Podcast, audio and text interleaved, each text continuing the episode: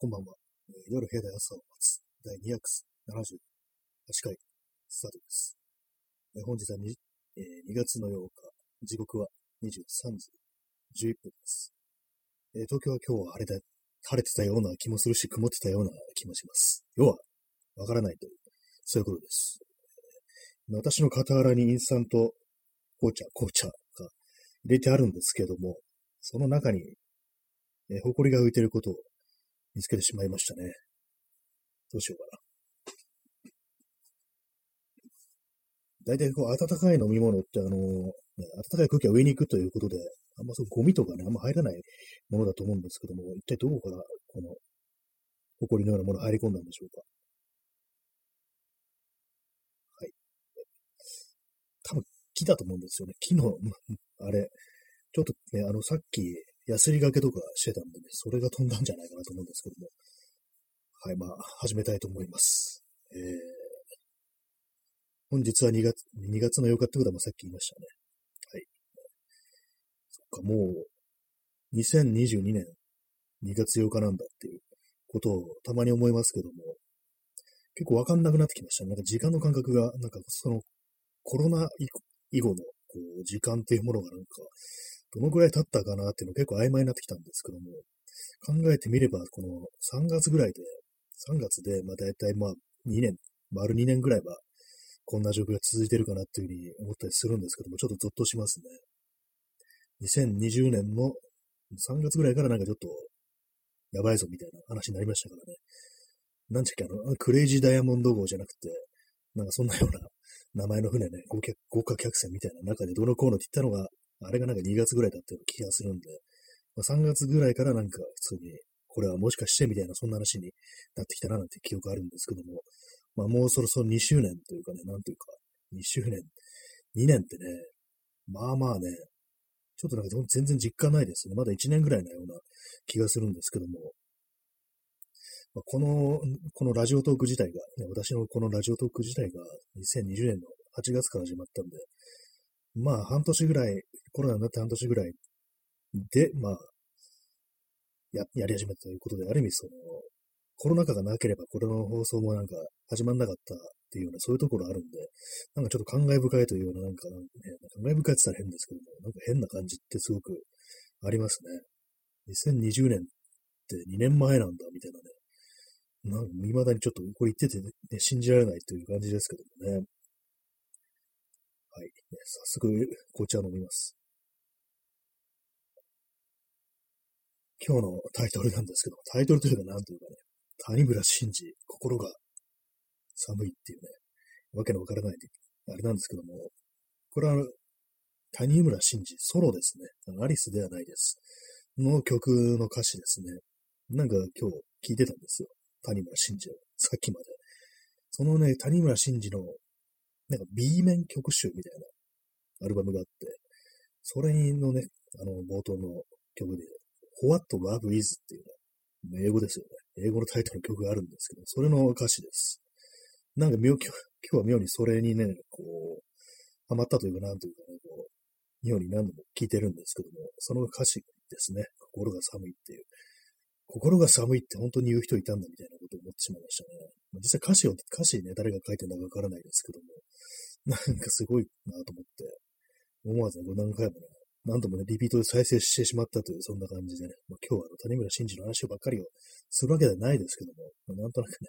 なんとなく何度も聴いちゃう曲って、なんか周期的にそういう曲ってね、出てくるよな、なんてことはね、思ったりしますね。少し前はあの、松崎しげるをなんか妙にリピートして聴いてたんですけども、え今日はなんか、谷村新司を聴いているっていうね、そんな感じですね。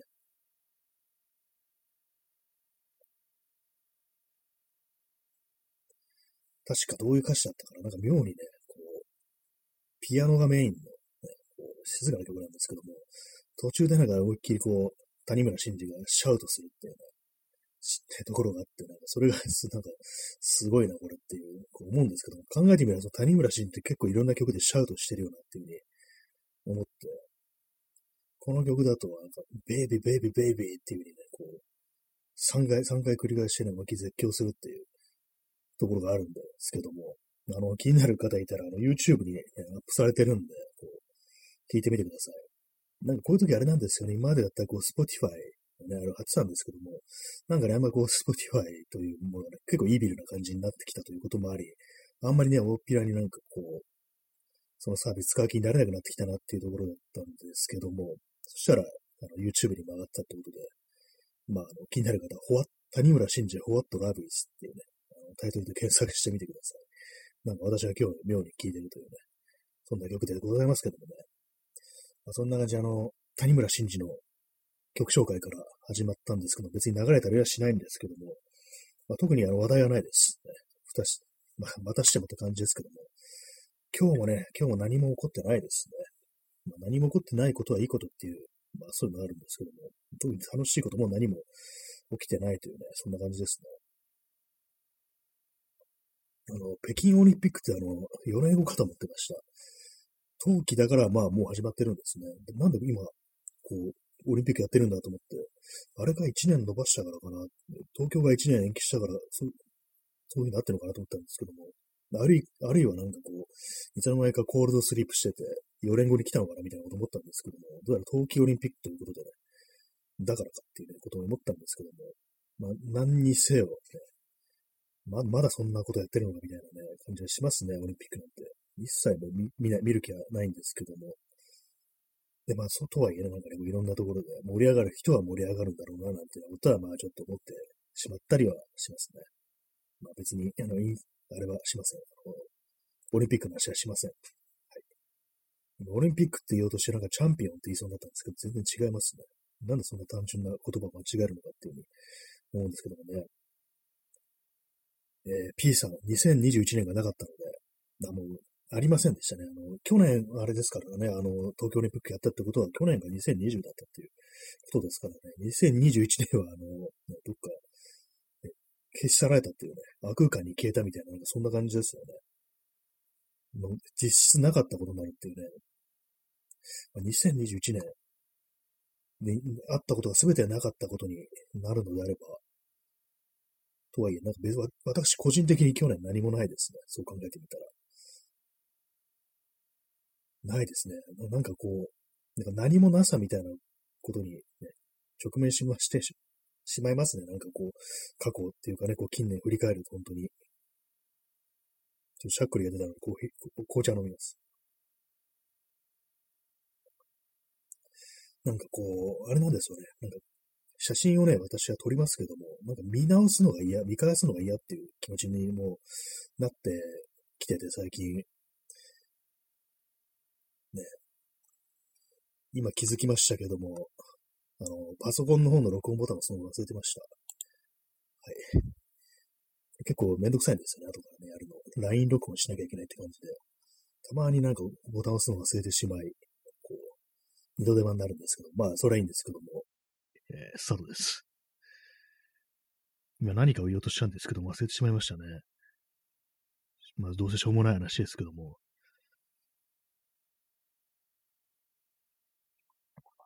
はい、えー、紅茶飲みました。報告、報告ばかりですね。なんかこう、そうなんです。もう写真とかをね、こう、昔の写真とか眺めてても、なんか思い出とかなんとかそういうものよりは、なんかこう、何もねえな、みたいなことをね、どうしても思ってしまい、あんまりこう楽しくないっていうね、懐かしいなっていう気持ちとかあんまなかったりして、なんか、あれですね、年を重ねると本当時空が歪んでくるなっていうことはね、感じますね。まあ、もっとね、もっと本当年寄りになればなんかそういうものも、非常にこう懐かしくね、思ね、出したりするのかもしれないですけども、なんかもう、まあ、嫌だな、みたいなね、ことをばっかり考えてしまいます。いきなりこう、あれですけどもね、なんかマイナスな感じでこう、スタートしておりますけども、まあそんな感じですね、というね。はい。何を言うとしたのかな、今。気になりますよね、こういうこと言われると。本当に、こんな、確か本当しょうもない話だと思うんですけどもね。まああれですね、あの、相変わらずなんか DIY 的なことをね、やってるんですけども、まあ、本当あれですね、父として進まずというか、まあ、一応進んではいるんですけども、なんかね、こう、なかなか完成させられないというか、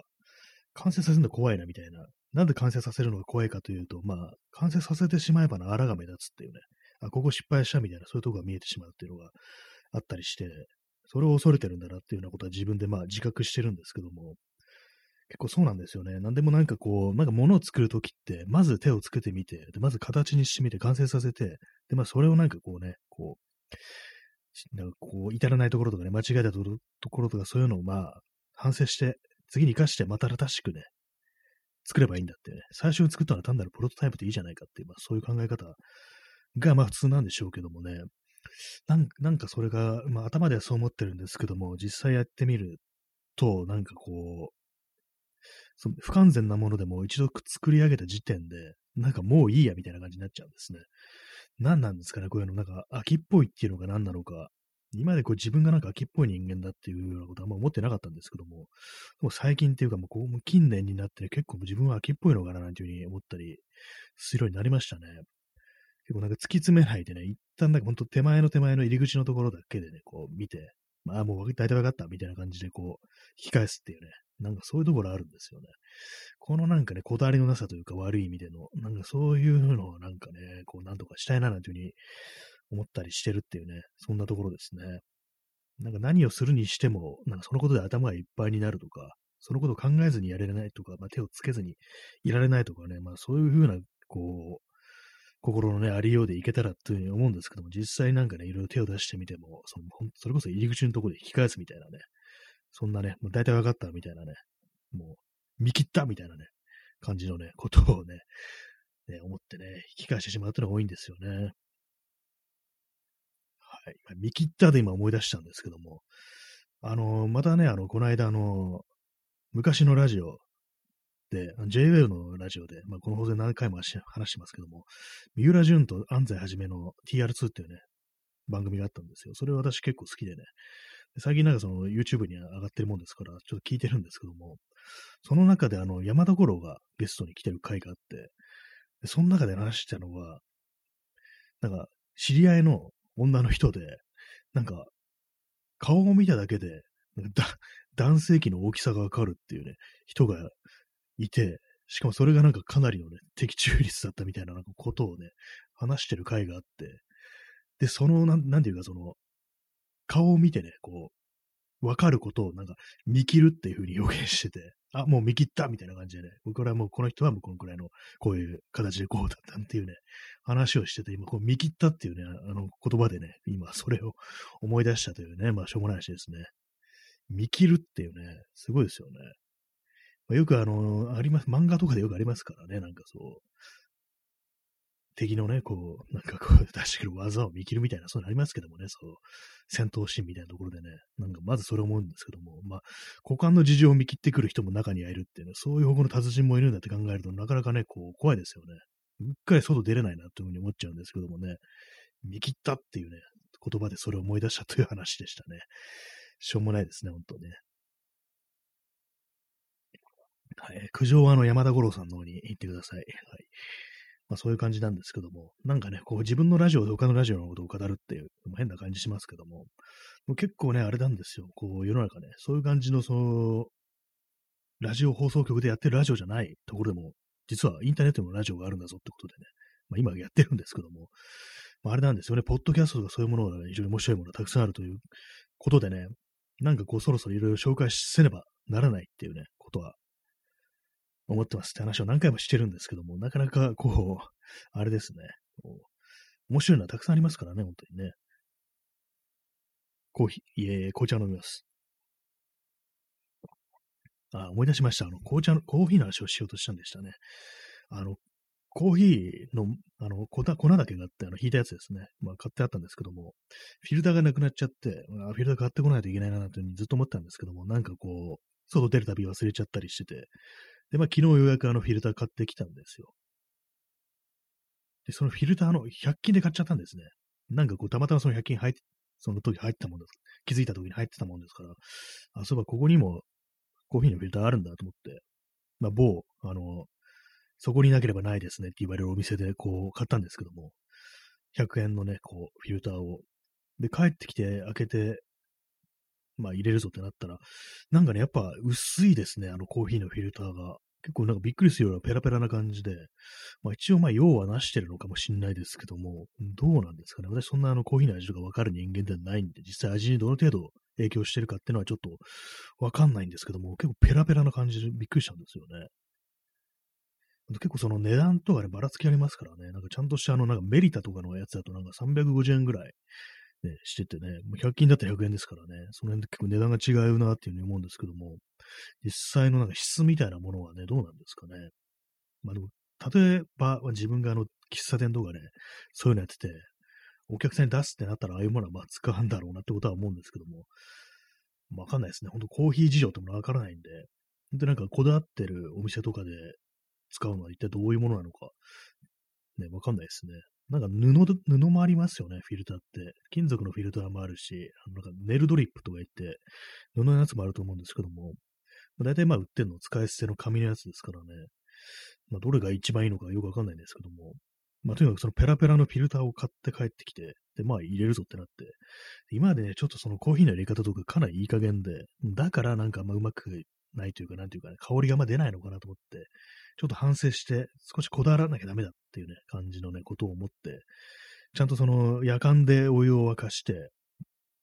そこであの、ちゃんとコーヒーカップを、ね、温めてね、こう冷めないように温めて、で、かつその、フィルターの中に入れたな、そのコーヒーもちゃんとね、蒸らして、で蒸らして、蒸らす段階で出てきたね、そのコーヒーのね、汁、汁って言ったらあれですけども、それはあのね、雑味があるから捨てて、で、改めてね、こう、ちゃんと少しずつ少しずつその夜間で上からね、こう熱いお湯を注ぐっていうことをやって作ってみました。あんまり味の違いがわからなかったですね。うん、結局、まあ、香りはね、なんかそんな出てないかなっていう感じでね、なんか、なんかわからないです、本当に。粉が良くないのかなっていうね、まあそれもあるんですけど、別に高くないやつで、しかもあんま特徴のないね、やつですからね、なんか、そのせいかなって思うんですけども、まあ、あんあんまりっていうね、感じでしたね。ただなんか、あの、やっぱりそう、コーヒーカップをね、温めてから注ぐと、やっぱ冷めにくいってね、当たり前ですけどもね、なんか普通に冬でね、冬にこう、冷たいまんまのカップで入れると本当にマッハで冷めちゃいますから、まあその辺はね、あの、温めるってことをやった方がいいななんていうふうに思いましたね。まあ、豆なのかな豆ですかね、やっぱり。あんまわからないですよね。本当なんかあのお店とか行くとね、無数に豆あって、これどれ選んだらいいんだみたいなね、こと思ったりするんで、私の中でそのコーヒーっていうのはね、もう、大きく分けて2種類で、あの、粉コーヒーか、あの、KONA ですね。あの、ハワイとかね、あっちの方のコーヒーですね。ちょっとバニバニラっぽいフレーバーのあるね、コーヒーか、あとなんか、キリマンジャーとかブルーマウンテンとか、そう酸味ある系っていうね、もう私の中ではその2種類しかない、そんな感じなんですけども、まあでもね、あの、お店で行くとね、ものすごい数のね、あのー、コーヒー豆とかありますからね。あれもあれですかね、あのなんか引いたやつだと、自分で引くと結構違うのかななんていうこと思ったりするんですけども。まあね、なんかこう、あれなんですよね、昔結構高いね、コーヒーのお店、ね、一杯1000円ぐらいする喫茶店があって、そこにね、行ったんですよ。行ったって言っても間違えて入っちゃったんですけども、なんか普通の喫茶店だと思ったらね、思ったより高くて、うわ、ここ1000円もすんのみたいなことを思ってたんですけども、でその時もね、別に味の違いとかそんなわかんなかったと思いますね。まあ、あの、その時まだ10代だったんで、まあだからもう1000円とか痛手でしたよ、ほんとね。10代、ティーンの頃だったんで、味とかね、そういうのはよくわかんなかったんですけども、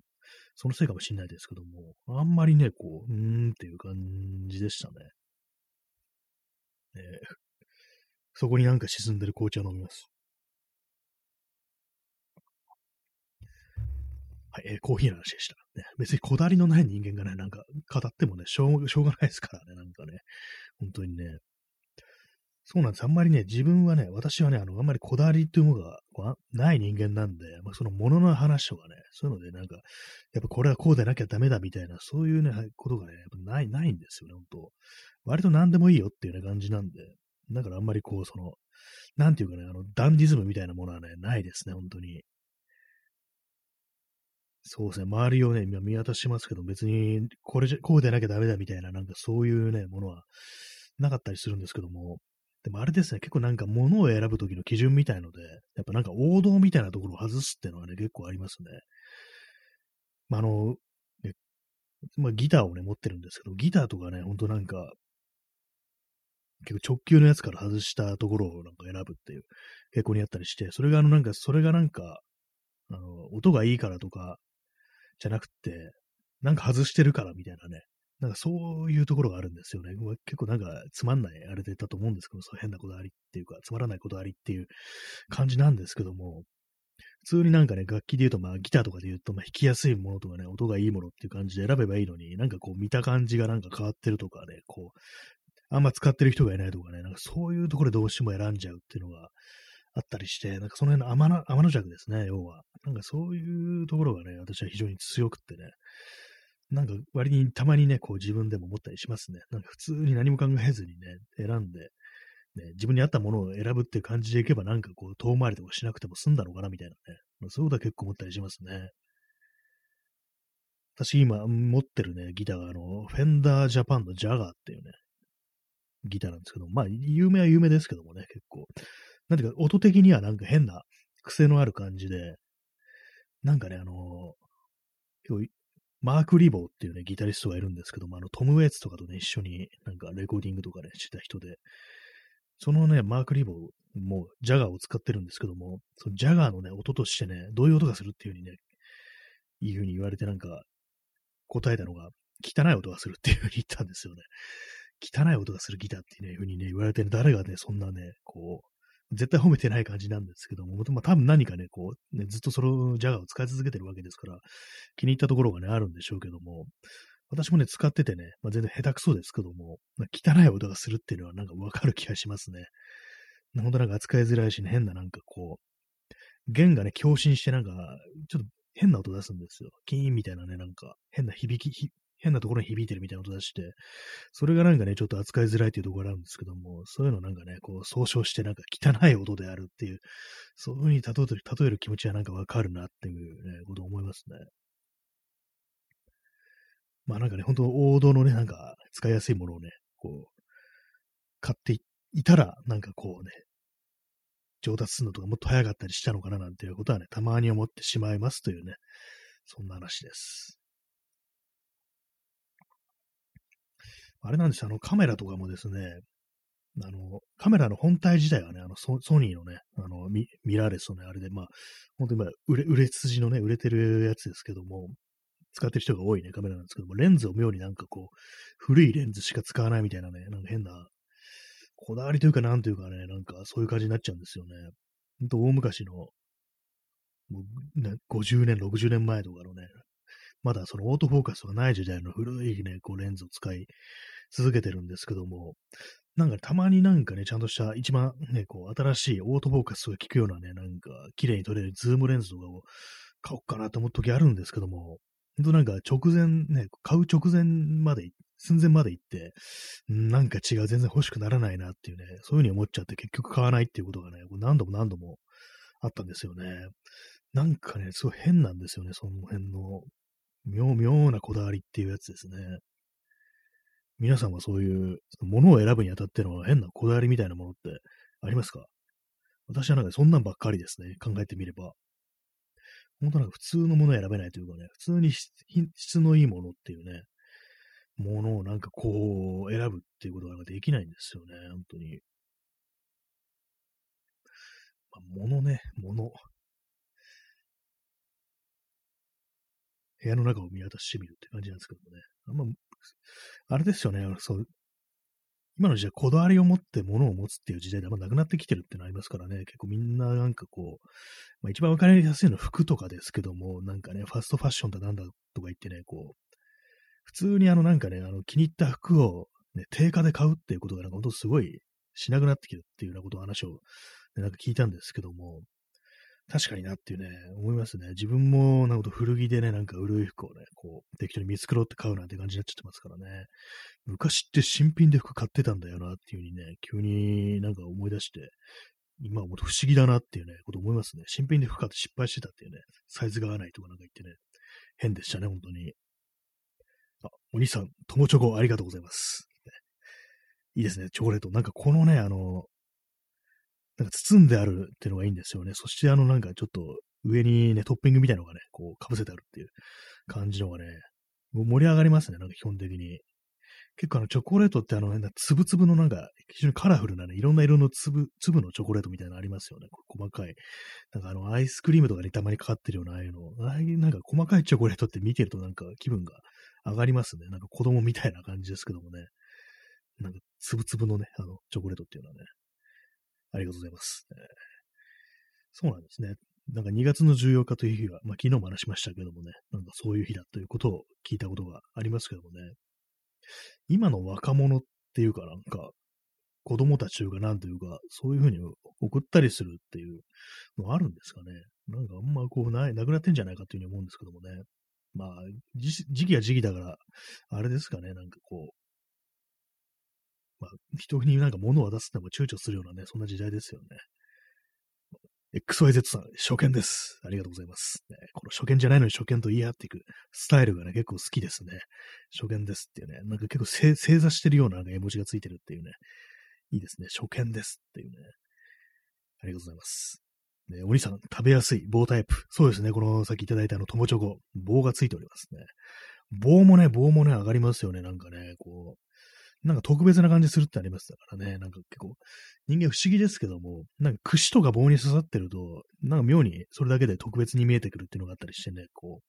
う、バーベキューとかでもね、あれ、串に刺してね、焼いたりしますけどもね、なんかその時点でなんか妙になんか、なんかすごいうまいものに見えるっていうか、で単体でね、焼いてあるより、なんかね、串に刺さってると、なんかね、あの、特に金串みたいなやつにね、刺さってるとね、なんか妙にうまそうに見えるっていう、そういうのありますね。なんか謎なね、あの、牛肉っぽいのに、こう、玉ねぎと、ピーマンと、トウモロコシってね、なんかああいうのが刺さってる、なんかちょっと漫画に出てくるバーベキューの串みたいなね、ああいうの見るとね、上がりますね。えー、くしゃどりさん、はじめまして。ありがとうございます。ね、ドアから出てきて、はじめましてっていうね、かなりね、こう、あれですよね。結構警察っぽいですよね。もう、突入してきたみたいな感じで、バーンとドアを開けて、はじめましてっていうね、いいですね。ありがとうございますね。初めてじゃなくても初めましてと言い張っていくこのスタイルがまたね、いいんですよね。私のね、好きなスタイルですね、これは。えー、そして、チャンツさん、美味しい棒ありがとうございます。ね、美味しい棒。この美味しい棒は許されてるんですかねなんか、これ、もう本当なんか、ね、やばい、やばいんじゃないかみたいなこと思うんですけども、でも考えてみると、あのね、この元ネタのうまい棒自体がなんかあのドラえもんに酷似したキャラクターがね、あの、パッケージに印刷されてるわけですから、元からやばいものって、パロディパロディしてるわけなんで、まあ大丈夫なんでしょうね。美味しい棒ありがとうございます。えー、なんか、うまいものあれがなんか許されてるのって結構不思議な気がしますね。考えてみればね。何なんだろうっていうことは思うんですけども。まあ、うまい棒ね、まあね、うまい棒子供の頃、逆にね、あんま食べてませんでした。大人になってからの方がね、なんか、食べてるような気がしますね。すごいどうでもない話しますけどもね。はい。まあ、そんな感じで、なんか結構、ふんわりした感じでお送りしてまいりました。第278回かな。78回ですけども、いかがでしたでしょうか。今日もあんまり話すことがな,、ね、こうない状態で、こうね、ごまかしごまかしやってるって感じなんですけども、あれですね、ほんとなんか結構長く続けてると、やっぱりこう、なんかそろそろね、ちょっと今までと違う試み、試みとまでいかなくってもね、なんかちょっと変化がつけたいなみたいなことを思うんですけども、なんかあんまりこう自分という人間には芸がないもんですからね。これいきなりなんかラジオドラマとかショートコントとかね、始めるわけにもいかずという感じなんですけどもね。まあ、何かしらちょっとね、なんか変わったことしたいななんていうような気分でいるというね、まあそんな話なんですけども、ね、日が出とかね、もうやっちゃいましたからね、ああいうのはね。あれもね、結構恥ずかしいんですよ、結構ね。正気を失った感じでやってますけどもね、実はこれ、後からね、なんか思い出してね、俺は何をやってるんだろうっていうふうに思うことがね、結構たびたびありますからね。